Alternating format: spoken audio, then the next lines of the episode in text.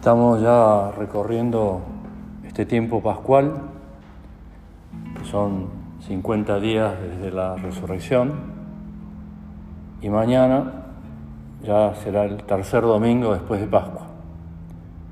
Ya va quedando como un poco lejano la Semana Santa, la pasión del Señor, la muerte de Jesús y su gloriosa resurrección, que vale la pena, es un tiempo largo, son 50 días, y la Iglesia lo propone que sean tantos días para que no nos acostumbremos a que Jesús cumplió su promesa. Y lo que Él prometió, que al tercer día resucitaría, lo hizo y lo sigue haciendo. Y ahora que estamos con Él, aprovechamos para pedirte, Señor, que resucitar nuestras almas todas las veces que haga falta, sin tener, como no tenemos límite en muchísimas cosas, tampoco tengamos límite en acercarnos al Señor y decirle: Señor, me equivoqué, Señor, estuve mal. Y quien lo hace con Jesús, lo hace necesariamente también con los demás, y sabe pedir perdón. Y una persona que pide perdón es una persona grande, una persona que se va transformando su personalidad en una persona que brilla, porque es humilde, sabe pedir perdón, porque le pide perdón a Dios, pero también le pide perdón a quienes puede o no haber ofendido, ¿no? En estas casi 3 semanas que llevamos del tiempo pascual, el Señor todavía se va apareciendo y desapareciendo, digamos, ¿no? Y los apóstoles, después del gran susto de su pasión y muerte, de la negación de San Pedro, de la negación de Judas Iscariote, de la venta de Judas Iscariote, todavía no tienen tanta confianza en Jesús, como también nos puede pasar a nosotros, ¿no? Que, perdón, Señor, que a veces no confiamos tanto en vos. Entonces el Señor se va haciendo como el encontradizo, ¿no? Cuando los discípulos de Emaús están yendo hacia Emaús, que es su pueblo, abandonan Jerusalén, habían estado en los momentos de gloria de Jesús, y bueno, y la historia para ellos en ese momento termina mal, porque termina con un fracaso. La muerte del Mesías, de su rabino, en la cruz. Y del peor modo, porque morir en la cruz era lo peor que le podía pasar a una persona. Entonces deciden volver, bueno, vamos a volver. Y cuando van de camino, el Señor se hace el encontradizo. No se muestra cómo es directamente, va atardeciendo, con lo cual se entiende por qué no lo reconocen. Y entonces les pregunta por qué van tristes, por qué van desanimados, por qué están volviendo, por qué... Bueno, y ellos le van contando: sos el único en Jerusalén que no sabe lo que ha pasado. Entonces le empiezan a contar el fracaso de Cristo en la cruz. Y Jesús los escucha. Y yo me imagino que interiormente, de algún modo, pensaría, ¿no? Pobres, qué mal que la están pasando. Pero yo les quiero mostrar el verdadero camino. Entonces les empieza a recordar las Sagradas Escrituras, las profecías y las cosas que Jesús había dicho sobre su persona: el tercer día resucitaré. Y ahí se dan cuenta que no era un cualquiera con quien se estaban encontrando. Entonces llegan a un lugar y quieren descansar, y el Señor dice: bueno, yo tengo que seguir. Y entonces ellos le dicen algo que el Papa lo comentó en uno de los Ángelus de estos domingos pasados: quédate con nosotros, porque anochece, se está acabando el día, y nos gusta estar con vos. Y eso nos recomendaba el Papa, y también es una recomendación que viene del mismo Jesús, o un aprendizaje de la vida de Jesús. Decirle, quédate conmigo, Señor, por favor, pase lo que pase, haga lo que haga, piense lo que piense, decida lo que decida, bien, mal, mejor, peor, quédate siempre conmigo. Bueno, después el Señor, Él se va, y cuando se va dice, realmente se comenta el uno al otro, no ardía nuestro corazón mientras nos hablaba por el camino. Porque realmente como el corazón se va encendiendo cuando hablamos con Jesús. Y esa es una primera lección, digamos, de tantas, que vale la pena en este tiempo pascual incorporar a nuestra vida. En hablar con Jesús, como quien habla con un amigo, con un hermano, con una persona un poco más mayor, con experiencia, y contarle nuestras cosas, y contarle lo que necesitamos, contarle lo que nos ilusiona, contarle nuestras alegrías.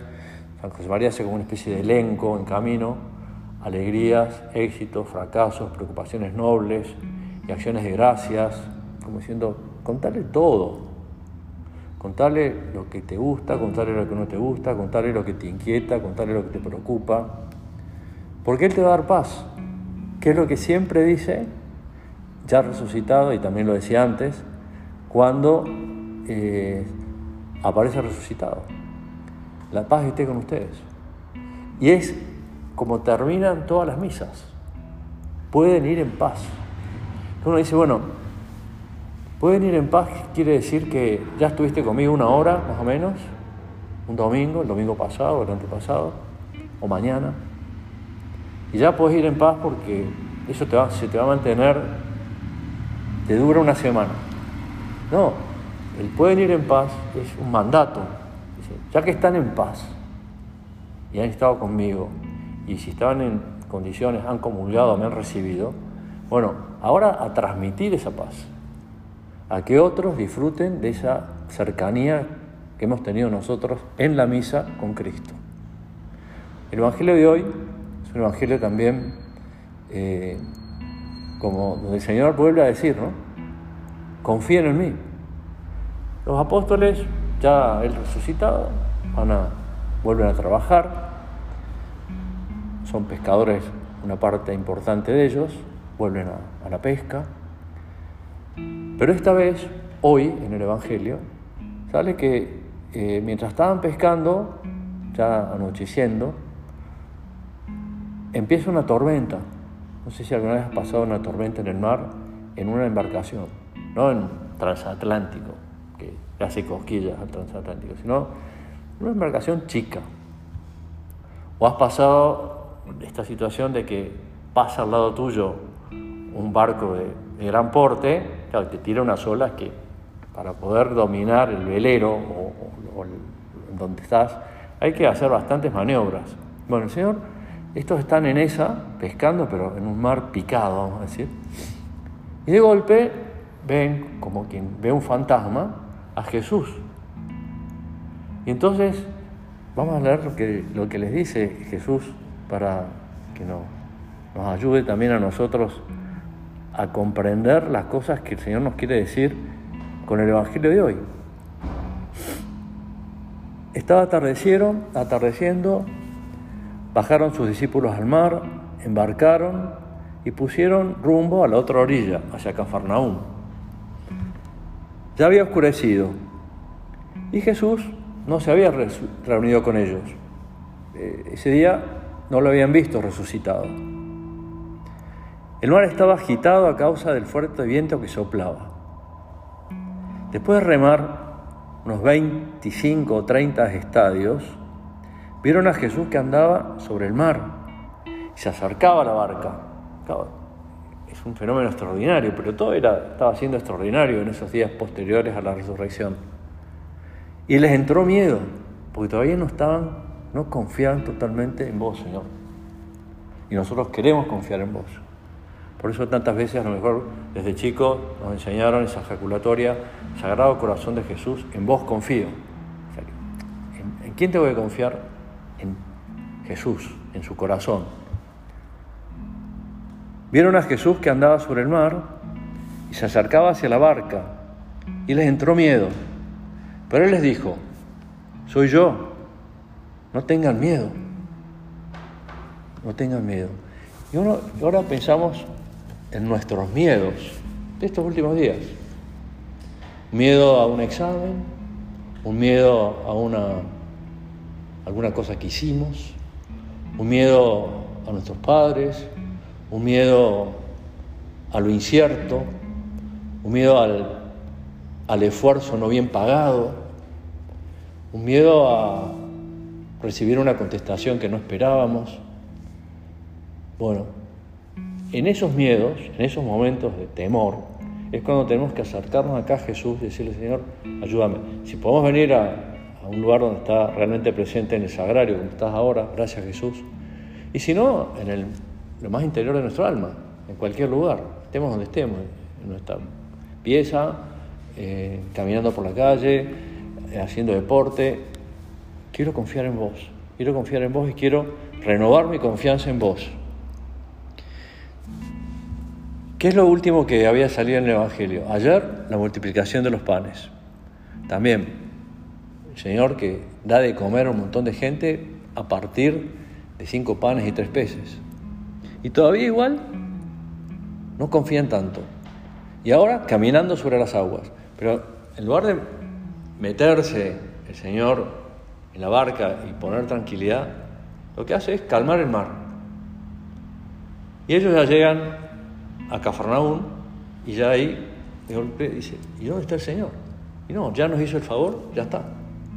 Por eso ahora, qué bueno, preparándonos para mañana la misa, esta tarde la misa, pensando en nuestros miedos, ¿no? Los distintos miedos que tengamos en este momento, ¿no? Y decirle: Señor, vos no lo tenés que sacar ese miedo, vos nos tenés que ayudar. A veces puede ser el miedo a confesarse. Porque bueno, cuando uno se confiesa, no es que cuente cosas buenas, sino es bueno también contar lo bueno, ¿no? Pero en general uno cuenta cosas que hizo mal. Y da miedo, porque da vergüenza. Y eso es bueno, porque es el dolor de los pecados. Pero qué fuerza nos da el volver al Señor por la confesión y volver al Señor por la Eucaristía. Como uno van disipando todos esos miedos, que después nos pueden volver. A los apóstoles les volvieron, cuanto más a nosotros. Confiar en el poder del Señor que domina la naturaleza les vuelve a sorprender, y se dan cuenta los apóstoles, como también queremos ahora, Señor, darnos cuenta a nosotros, que nuestra fe todavía es pequeña y que tenemos que crecer en la fe. Me llegó en estos días el libro del que fue encargado de comunicación del Papa San Juan Pablo II. Yo tuve la suerte de conocerlo en Roma, a él y al Papa también, y de vez en cuando lo invitábamos al seminario donde estaba, 1 o 2 veces al año, ¿no? Y nos iba contando un montón de cosas, porque almorzaba y trabajaba con el Papa, no todos los días, pero casi. Y también nos contó que él estaba escribiendo unos apuntes para que en algún momento publicarlos. Se han publicado post-mortem, pues ya murió él.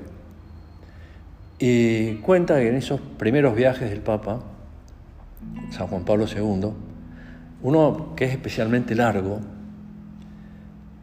que él se ocupaba de atenderle al Papa en todo lo que fuera comunicar, y también de atender a los periodistas que le acompañaban al Papa.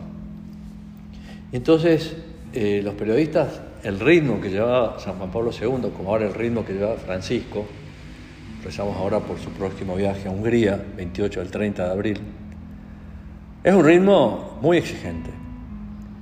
Y entonces, en una conversación a mitad del viaje, le pregunta a San Juan Pablo II a Joaquín Navarro Valls, que es a quien me estoy refiriendo, ¿cómo están los periodistas? Y él le dice: cansados, porque el ritmo de los viajes es muy cansador. Y entonces Joaquín Navarro Valls le pregunta al Papa, ¿y usted cómo está? ¿Está cansado? Dice, no lo sé, porque no piensa en sí mismo, no pensaba en sí mismo. Después dijo, y los periodistas deben estar cansados porque no saben qué se les viene en un viaje tan largo. Pero yo sí sé, pues ya tengo mi agenda, ya armado todo, y no me canso. Y era ir cambiando de hemisferios, ir cambiando de usos horarios. Yo lo acompañé también cuando estuve acá por Paraguay esos 3 días, y esto lo comprobé, sobre todo ya el último día, cuando fuimos a Mariscal Estigarribia en avión. Fue el único viaje que hice con él en avión. Los demás fue en auto. A la ida fue el último en subir, a la vuelta fue el primero en subir. Ya era 9 de la noche, más o menos. Y había tenido un ritmo ese día muy fuerte. Entonces, todos íbamos subiendo al avión y lo veíamos a él que había subido primero, en su asiento, adelante, leyendo, rezando, pensando cosas. Y sale el avión, empieza el vuelo, y en un momento miro el Papa, la luz de donde estaba el Papa seguía prendida, y todos los que le acompañaban, la comitiva, los periodistas, que estaban muertos, dormidos, cansados. Y ahí me acordé de lo que ayer leí, que el Papa decía, dicen que en mis viajes los que se cansan son los que me acompañan, pero yo no me canso. Es una cosa un poco curiosa, ¿no? Pero bueno, ¿por qué no se cansaba San Juan Pablo II? Que también tenía físico y se cansaba, ¿no? Era una persona que empezó siendo papa 60 y pico de años y se fue al cielo con 80 y pico de años. O sea que el tiempo también te va pasando factura, ¿no? Porque confiaba en Dios. Porque no tenía miedo. Y no tenía miedo de enfrentar el muro de Berlín, y no tenía miedo de enfrentar una ideología comunista como la de Rusia, y no tenía miedo de ir a un país como Nicaragua, que armaron un zafarrancho tremendo. No tuvo miedo de ir a Chile, cuando un grupo que estaba en contra de Pinochet, que entonces era un dictador, armó todo un zafarrancho también en la misa, y el Papa, gases lacrimógenos, de todo, el Papa concentrado en la misa, y entonces el cardenal, que estaba encargado de eso, se le acerca y le dice, Santo Padre, perdón por cómo lo hemos tratado en Santiago de Chile. Y le dijo, siempre vamos a hacer un signo de contradicción. Por tanto, lo más importante es lo que estaba haciendo en ese momento, que era la misa. Todo lo demás. También para aprender, ¿no? Porque uno dice, estoy en la misa, saco el celular, miro qué pasa, miro a mis costados, miro quién entra. No, lo más importante es Jesús y lo que pasa en el altar. Vamos a pedirle al Señor, a través de su Madre Santísima, que ella nunca perdió la fe. Vamos a pedirle, te pedimos, Señor, a través de tu Madre que nos quiere y nos comprende y nos ayuda, como fue en la vida de los apóstoles, que confiemos más en vos y que si tenemos algún miedo lo compartamos con vos y así podamos decir, Sagrado Corazón de Jesús, en vos confío, Dulce Corazón de María, sed la salvación mía.